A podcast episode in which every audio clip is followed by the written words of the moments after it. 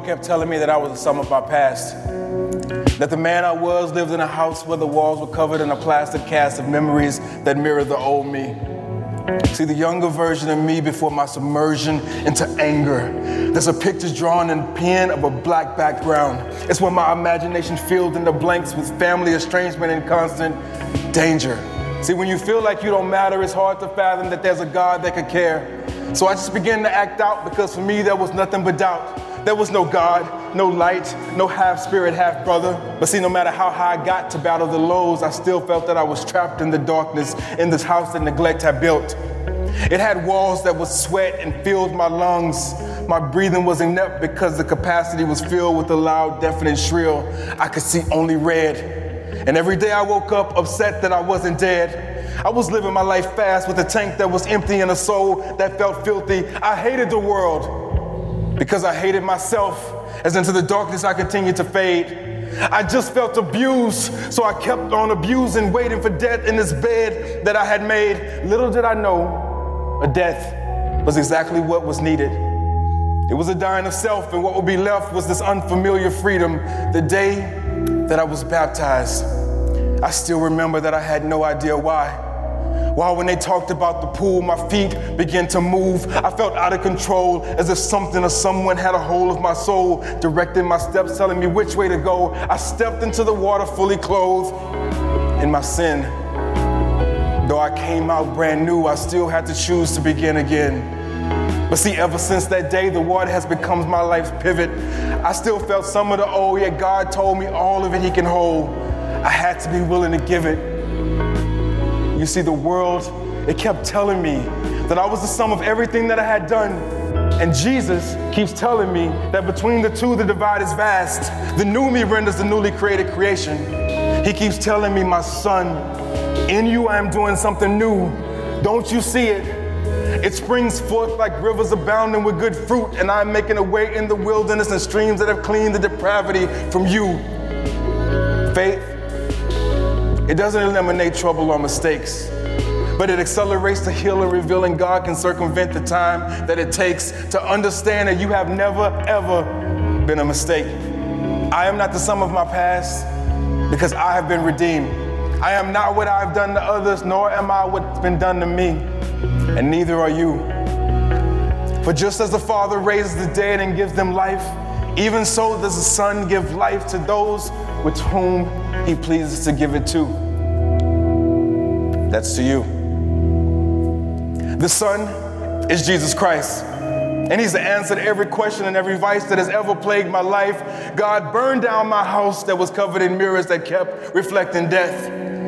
But now the sky provides the echo through a kaleidoscope of vibrant light that gently guides my steps.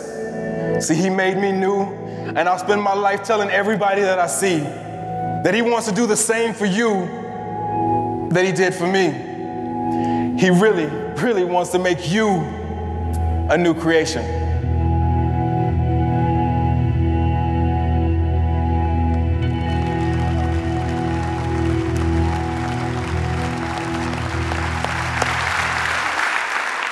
I don't know what occurs to you as you see that and listen to that. But here's something that sticks out to me. Whether you're watching uh, online or whether you're over in Branson, welcome. Today, I know last week you all had a baptism service uh, where you were celebrating new life. But as you sit here, I want you to know this you are surrounded by people, just like James, who is a part of our Gateway family here, who have longed to escape kind of the grip of the past, that are trying, that are leaning forward to try to find new hope in the middle of their life. I think this is like just a common experience, and the idea of being a new creation, that there could be something new that could sort of change the way that I've known and seen my life, is so compelling. Like, what would it look like to start making a whole set of new memories versus just the ones that oftentimes are sort of tainted in the past to us? I love that picture. In fact, it made me think of a little bit of where we're going with our series. I don't know if you've ever been uh, scrolling through your phone and discovered that you had memories you weren't quite aware of, meaning uh, you had sort of run across pictures that there was a lot more there than you had at first glance. Uh, notice one you may be thinking of uh, if you have kids like I do is what I call the selfie storm. Have you ever seen a selfie storm? This is my four year old Emmett uh, who discovered our phone, and there he is. He's taking a picture of himself, but not just one picture. He's got to look at himself from multiple different angles. Let's sort of try something slightly different with the mouth. Yeah, that's very nice. And then we're going to try, you know, leaning the head to one side. Yeah, I like the way that I look over there, but you can't just stop there. What about the other side? And then let's lean it back, and then let's try it. You know, let's just shut one eye and see if I look, but what about both eyes? We got to find that out too. So maybe you've picked up your phone and somebody, some friend, some family member has sort of selfie stormed you in that, and you've got this barrage of, I didn't even know these were here. Or maybe it's uh, the worst when you get sort of self sabotaged by a photo. You know, when you, when you grab your photo and you're looking at it, and you know, when you see a photo and you look at yourself, because that's what everybody does first, you look at yourself and you realize, I look different than I thought I did. I mean, like, I think my fly is down, or there's something in my teeth there. I didn't know that my hair was sticking up like that. It's a horrible feeling, the self sabotage. I didn't know that was even there. Or, like what we're talking about today, if you've ever picked up a phone and realized, I took a picture, but there's a lot more in that picture than I thought. If you've been photobombed by something in the background, uh, like this poor girl who's just taken a, a Facebook photo and then realized, oh my gosh, there's that in the background. Or, or maybe you're at your, you know, the wedding and it's so beautiful, except bridesmaid number one. Not so thrilled about that moment, or maybe just a great day at the beach seems all fine, but then there's stingray in the background. That's although I think the girl in the middle is pretty aware that that stingray is there. Sometimes we look at our photos and we see things we don't remember, or maybe we're like, wait a minute, that is there, or that just keeps showing up. Maybe you've had a friend that's like photobomb king and just is always doing that, kind of jumping in at the last minute and messing up a photo. I think when we look back at sort of the, the photo reel of our life, though, I don't know, maybe you're like me. There's certain albums I just would prefer to delete. Like, I just would rather that actually have not existed. There are choices that I have made that photobombed my life. They're stuck in that frame and I can't seem to get them out. And worse than that, they seem to reoccur again and again. I wish it was just one album of my life that was ruined by those choices, but I keep making choices. Like it's like the old me keeps photobombing my present and even into the future. It's like it just keeps showing up again and again. I bet most of us have probably experienced something like that, some part of our life where a choice from the past intrudes on the present there it is. There it is again, you know? A lingering sense of shame or guilt from the past. That thing that we did, but somehow still seems to be exerting pressure on the present. A pattern of anger or pride that we thought was dealt with, but there it erupts again just when we were least expecting it. A lie that we've told somewhere that suddenly comes due like a bill that we have to deal with here in the present. A shortcut we've taken somewhere along the way, uh, something we did to chase the loneliness away. I wish it was way back then, but that pattern just keeps coming back to me. There's this underlying pattern of brokenness that draws us back to the same addictions, the same hangups, the same bad relationships, the same bad choices. And there doesn't seem to be an easy way to just hit delete on that. When you look at how our bad choices have photobombed our life, you can't just delete. I mean, we try though. We try to change things around. We move to another town. I'm going to try a new career. Maybe that's what I need. And you know what? It's really just my friends. I need a whole new group of friends. They're really the problem here. But if you've ever tried that, you realize you travel with you. And we always end up with us again and again and again. And if you found yourself there, perhaps you've heard the whisper in our world this sort of common sense truth that life tries to convince you of. The best predictor of future behavior is past behavior. You ever told somebody that? Somebody ever told you that? The best predictor of future behavior is past behavior, meaning you're sort of locked in. If you've done it once, you'll probably do it again. That's the common sense wisdom, which means sooner or later, you're going to get photobombed again by something you don't really like about yourself or about the choices you make. So, how do you escape the grip of that kind of brokenness? How do you escape the grip of your less awesome moments? Can you? Can you really escape that? Can you hit eject on the cycle somewhere and get out of it? I think we all are looking for an answer to that. And so a lot of people have offered answers to that because we really need one. Think about it. There's so many different options you can get on how to deal with what we're talking about today. There's uh, self help, you can there's whole sections of libraries and, and bookstores and all sorts of parts of the internet devoted to how you can help yourself fix the problems that you created. There's the power of positive thinking that if you will it it'll just happen over time. There's life coaches that can help coach you into a different experience of life. There's psychological intervention. If you want to spend time there you could meditate your way into a whole different life. And if all else fails uh, religion. You know, of course, that's kind of our last option most of the time anyway. We can, we'll, we'll choose religion if we need to. Because we don't like to think about those photobombing moments, we'd rather avoid them altogether. I think it, it puts us down to essentially looking for tweaks to our life. Like, we don't want to we don't want to deal with it too much, but so can I just get a, a tweak here or there just to improve my life that allows me to get on with things? But it's not always that easy. And I think life experience tells us the case.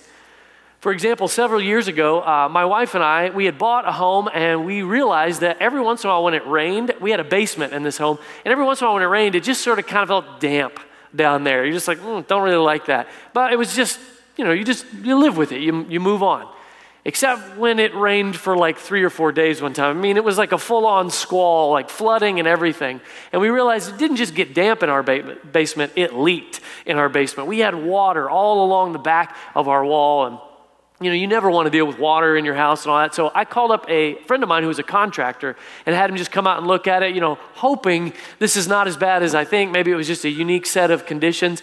And after examining it for a little while, he said those words you never want to hear. I think you've got a foundation issue. And you're like, no, not a foundation issue.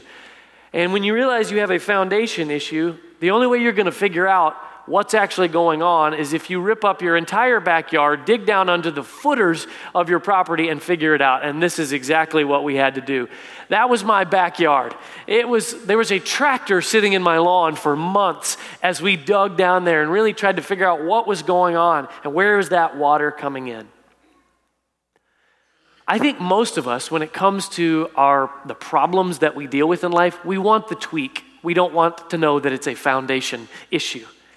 No one wants to deal with a foundation issue. In fact, I think that's how most people approach Jesus and Christianity. If I finally have to go to religion as the last resort most of the time, I'm hopeful for a tweak. Can, the, can they just tell me, like, Jesus' five easy you know, tips for a great life so that I can get back to living the awesome life that I had in mind? But there's another uh, sort of proverb if you've spent any time in uh, business management, uh, managers will have this proverb. They say, Your system is designed perfectly to get the results you're getting.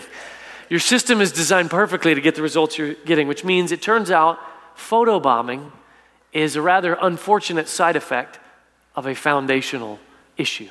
They go hand in hand, and you can't just tweak photobombing away. There's a foundational issue to deal with. And that's exactly where Jesus starts, because Jesus has never offered tweaks to anybody's life. He doesn't today either, but he really will point to the root issues. Matthew chapter 16, this is one of Jesus' famous teachings on this point. He says this If any want to become my followers, let them deny themselves and take up their cross and follow me. For those who want to save their life will lose it, and those who lose their life for my sake will find it. This is probably, just so we can kind of put this to rest, this is probably one of the tougher passages in the entire Bible. And a lot of people have taken issue with what I just read it kind of confirms your worst fears, right? It confirms your worst fears that Christianity is pretty morbid. After all, Jesus is like this great buzzkill of life. And if there is a God out there, I'm pretty sure he wants me miserable. Like when we read that passage, we're like, I'm sure that's actually what's happening there, right? Deny yourself, take up a cross, hate yourself, and, and hate the rest of your life. Like that's kind of what you just extrapolate it out. Can we take a closer look at that passage for just a minute? I really want to kind of help us see it because if there's more there, then maybe we just need to dig a little bit for it So let's start with like the strongest image that you see in that passage this whole take up your cross business. Now, that's pretty famous. Jesus gets uh, a lot of press for that. But the only real reference point most of us have for a cross is Jesus. Uh, that's the only person that you know of, probably uh, beyond maybe an ancient history lesson or two, that actually was crucified. He's certainly the most famous crucifixion victim. But you got to realize when Jesus first spoke that verse we just read, he hadn't been crucified yet. The words cross and Jesus didn't go together at all to the people he was talking to. This was a new piece of information for them in terms of the two coming together. But here's this in first century Israel, Jesus was using a picture, a reality that people would have been very familiar with. He's drawing on an image that would have been easily understood by anybody that was listening to him. Their country uh, was occupied by the Roman government, which had devised crucifixion as a form of execution to sort of use as a, as a deterrent to civil unrest. We would execute you in a gruesome public way so that nobody else would get the same idea that you had. And they were pretty good at it. In fact, they used this form of, the, of a deterrent pretty uh, frequently. And so it wasn't uncommon for the Roman government to crucify 100 people, thousands of people at a time, just to make a point with people to remind them who was boss. Meaning, if you had had an iPhone back in the first century Israel, it wouldn't have been uncommon for you to take a picture and actually have a dude carrying a cross photobomb you. It was that common. This was their life. So, what's Jesus doing with this? Like much of his teachings, he's drawing on an image, he's drawing on experiences that people had. And he doesn't spell it all out. We do that in our current educational system. We like everything to kind of be in outline form. That's not how Jesus teaches most of the time. So, why bring up an image of a man carrying his cross? That's pretty gruesome, actually. So, why even bring it up? Why? It's a great question. Perhaps maybe that's what Jesus had in mind. What's the meaning of this? What's the meaning of the cross? Well, think about it. You got to go there. If you're carrying your cross, what's going on in your mind? If you're that guy carrying his cross, what's going on in your mind? Are you thinking about, oh shoot, what was I supposed to pick up at the grocery tonight? Like I can't, I can't quite remember. Or, oh man, I wonder what the next season of Stranger Things is going to be like. I'm just, I'm curious about this. No, you're not thinking of any of those things, are you? You know what you're thinking of? You're thinking, what? This is the end of my life. None of those thoughts that seem so important to most of us are on my mind this is the end of your life. The meaning of the cross is the end of your life. Bring that back in then. Among other things, I think Jesus is dealing with a foundational issue here. He's saying, Are you tired of the past photobombing the present? Are you coming to me for help? Do you want to be my follower? Is what he says. If you want a fundamentally different experience of the future, you don't need a tweak, friends. Your control of your life is the foundational issue that's causing the results you don't like. It's your life. That is the life that needs to end. The one with you in control, the one with you calling the shots, the one with you at the foundation. That is what needs the cross. And you can imagine a conversation that we might have with Jesus. If he's coming at it from that angle, you can imagine him saying, you know, We come up to him all the time, Hey, Jesus, can you improve my life?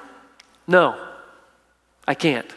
But I can offer you an entirely new one. I can offer you a new one with a whole different foundation. And that foundation, that foundational issue is our confidence in us versus our confidence in Jesus. Maybe a story will help kind of drive this home. There was a guy that was out uh, walking through the wilderness, sort of trekking down a trail. He had been out there a time or two in the past, but he realized he had, even though he knew thought he knew what he was doing, he had really miscalculated at this point and was getting really turned around, had trying to figure out how to find his way through this trail. And as he walks along, he runs into this older man who had sort of taken a break and was resting on the side of the path. You meet somebody out in the woods, you inevitably strike up, you know, a conversation, and these two guys end up sitting down and sharing a meal together. As this younger man sort of puts his backpack back on and gets ready to kind of find his way, the older man says, Hey, would you mind if I tagged along with you and just kind of walked a little bit of the trail with you? The old man, I mean, the younger guy wasn't really thrilled about that idea, but he was like, You know what? I, I can, I'll course correct somewhere along the way. So he's like, Sure, come on. They start walking. An hour goes by. Two hours go by. Finally, the old man pipes up from behind him and says, uh, Son, don't you think we ought to be uh, headed back? I mean, the sun's going to be going down pretty soon. The younger man, not really sure which way was back at this point, just sort of blew it off and said, Nah, you know, I think the trails merge up ahead here. We'll be fine. We'll be fine. Another hour goes by. The old man finally says, Son, I think, uh, do, are we headed the right direction here at all?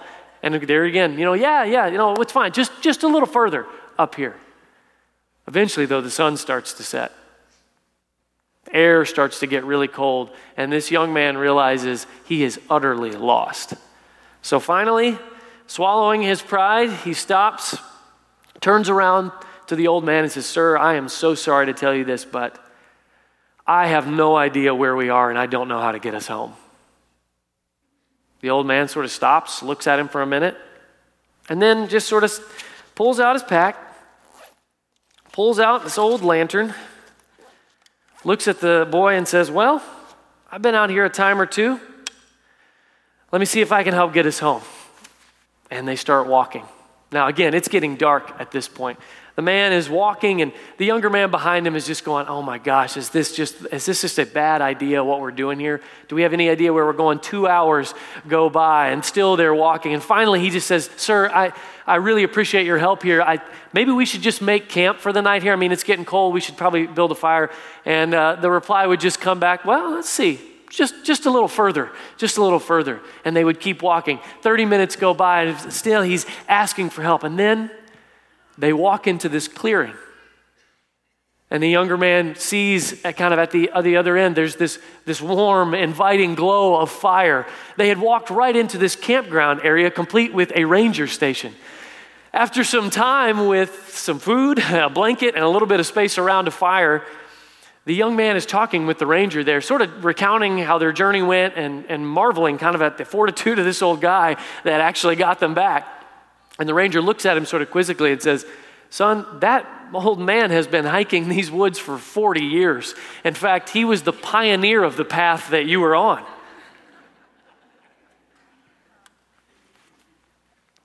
Jesus says, when you come to the end of yourself, when you come to the end of your life, when you no longer have confidence in you, that you're the one that knows the way, he says, I can offer you an entirely new life. I can show you a new path. Follow me. Follow me. The good news of Christianity is that there is one who knows the way, and that through confidence in Jesus as opposed to you, you can find the life that you've been looking for. But it will come at the cost of your life, at least the one with you at the foundation, the one with you in control. But the Bible actually describes Jesus as the pioneer of this path. Hebrews 12 says this of Jesus Jesus, the pioneer and perfecter of our faith, who for the sake of the joy that was set before him endured the cross, disregarding its shame, and has taken his seat at the right hand of the throne of God. Jesus is a pioneer, meaning Jesus does not ask us to go where he has not. He has gone first. In fact, that's why the central message of Christianity is the cross and the resurrection of Jesus. His death on the cross was not merely to atone for our sins, to make things right between us and God, or to prove that the heart of God truly is self sacrificing love. Both of those things are true, but it wasn't just for that purpose. The cross was also to show us the way. He was illuminating a path that leads to real life. Jesus walked the path to death first so that we would not have to fear it because he then also showed us what's on the other side of the cross for those who trust him resurrection. He went first to show us the way. Romans 6 describes it like this We know that our old self was crucified with him so that the body of sin might be destroyed and we might no longer be enslaved to sin. Meaning, it's hard for your old self to photobomb your life when it's been crucified, when it's dead.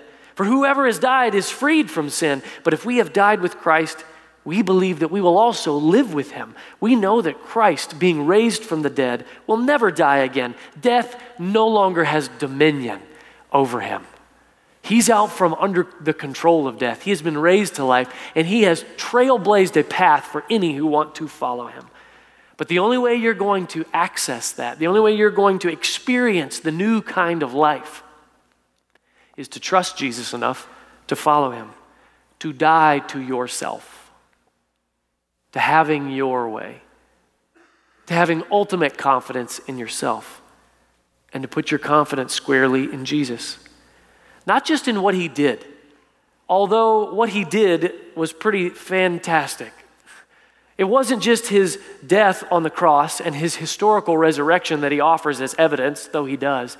He offers you to trust him here and now, to put your confidence in him, the living, resurrected Jesus. You can trust his way. You can learn as his student, his follower, to trust his words to learn to see things the way that he does, to adopt his worldview, to join him in his purposes here in this world that he is still working out.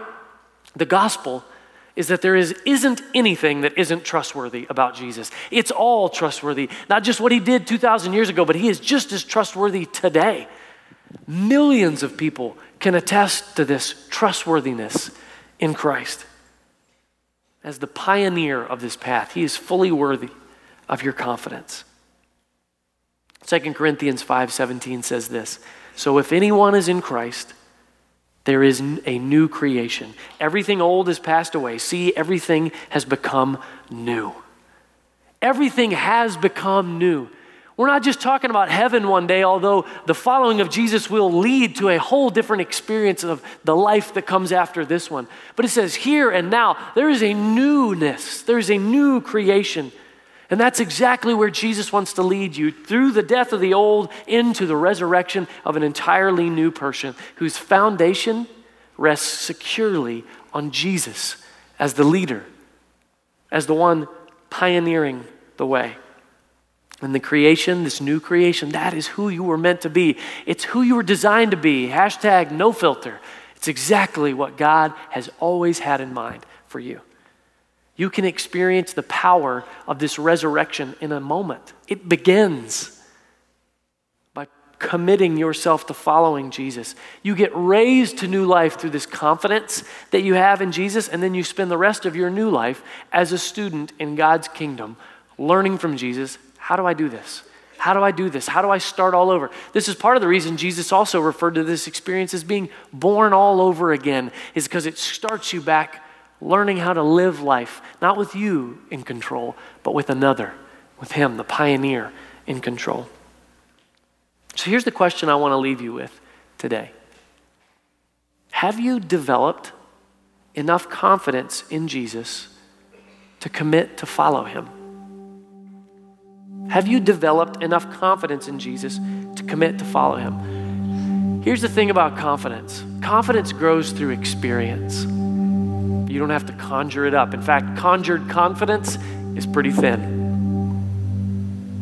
But confidence works as you get to know somebody. You see them, you hear from them, you become convinced of something about their character, something about who they are. And some of you have been around for a little while. And you've started to put a thing or two together about who Jesus is.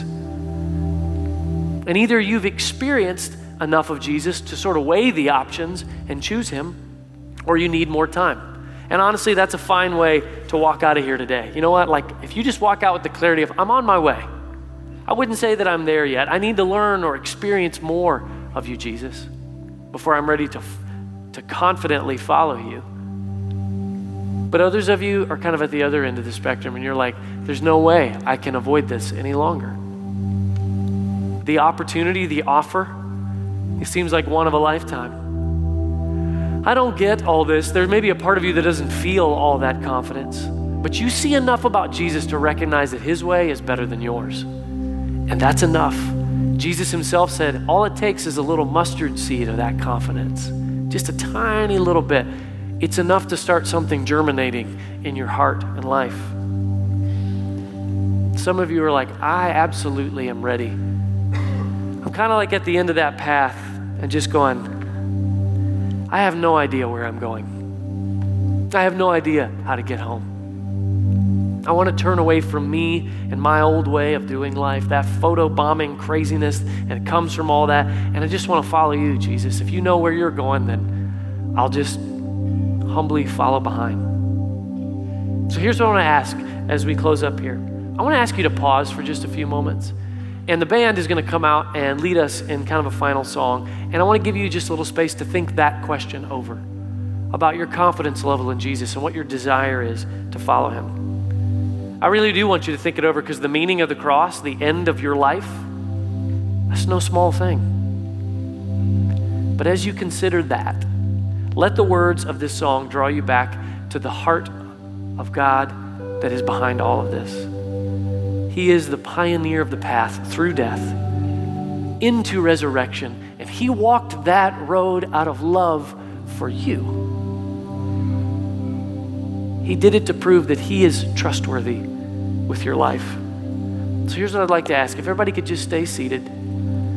We're going to listen to this song. I'm going to come back up here in just a moment, and I want to give, kind of help those of you who are ready to make that decision to actually have that conversation with Jesus and become his follower. Let's start by listening.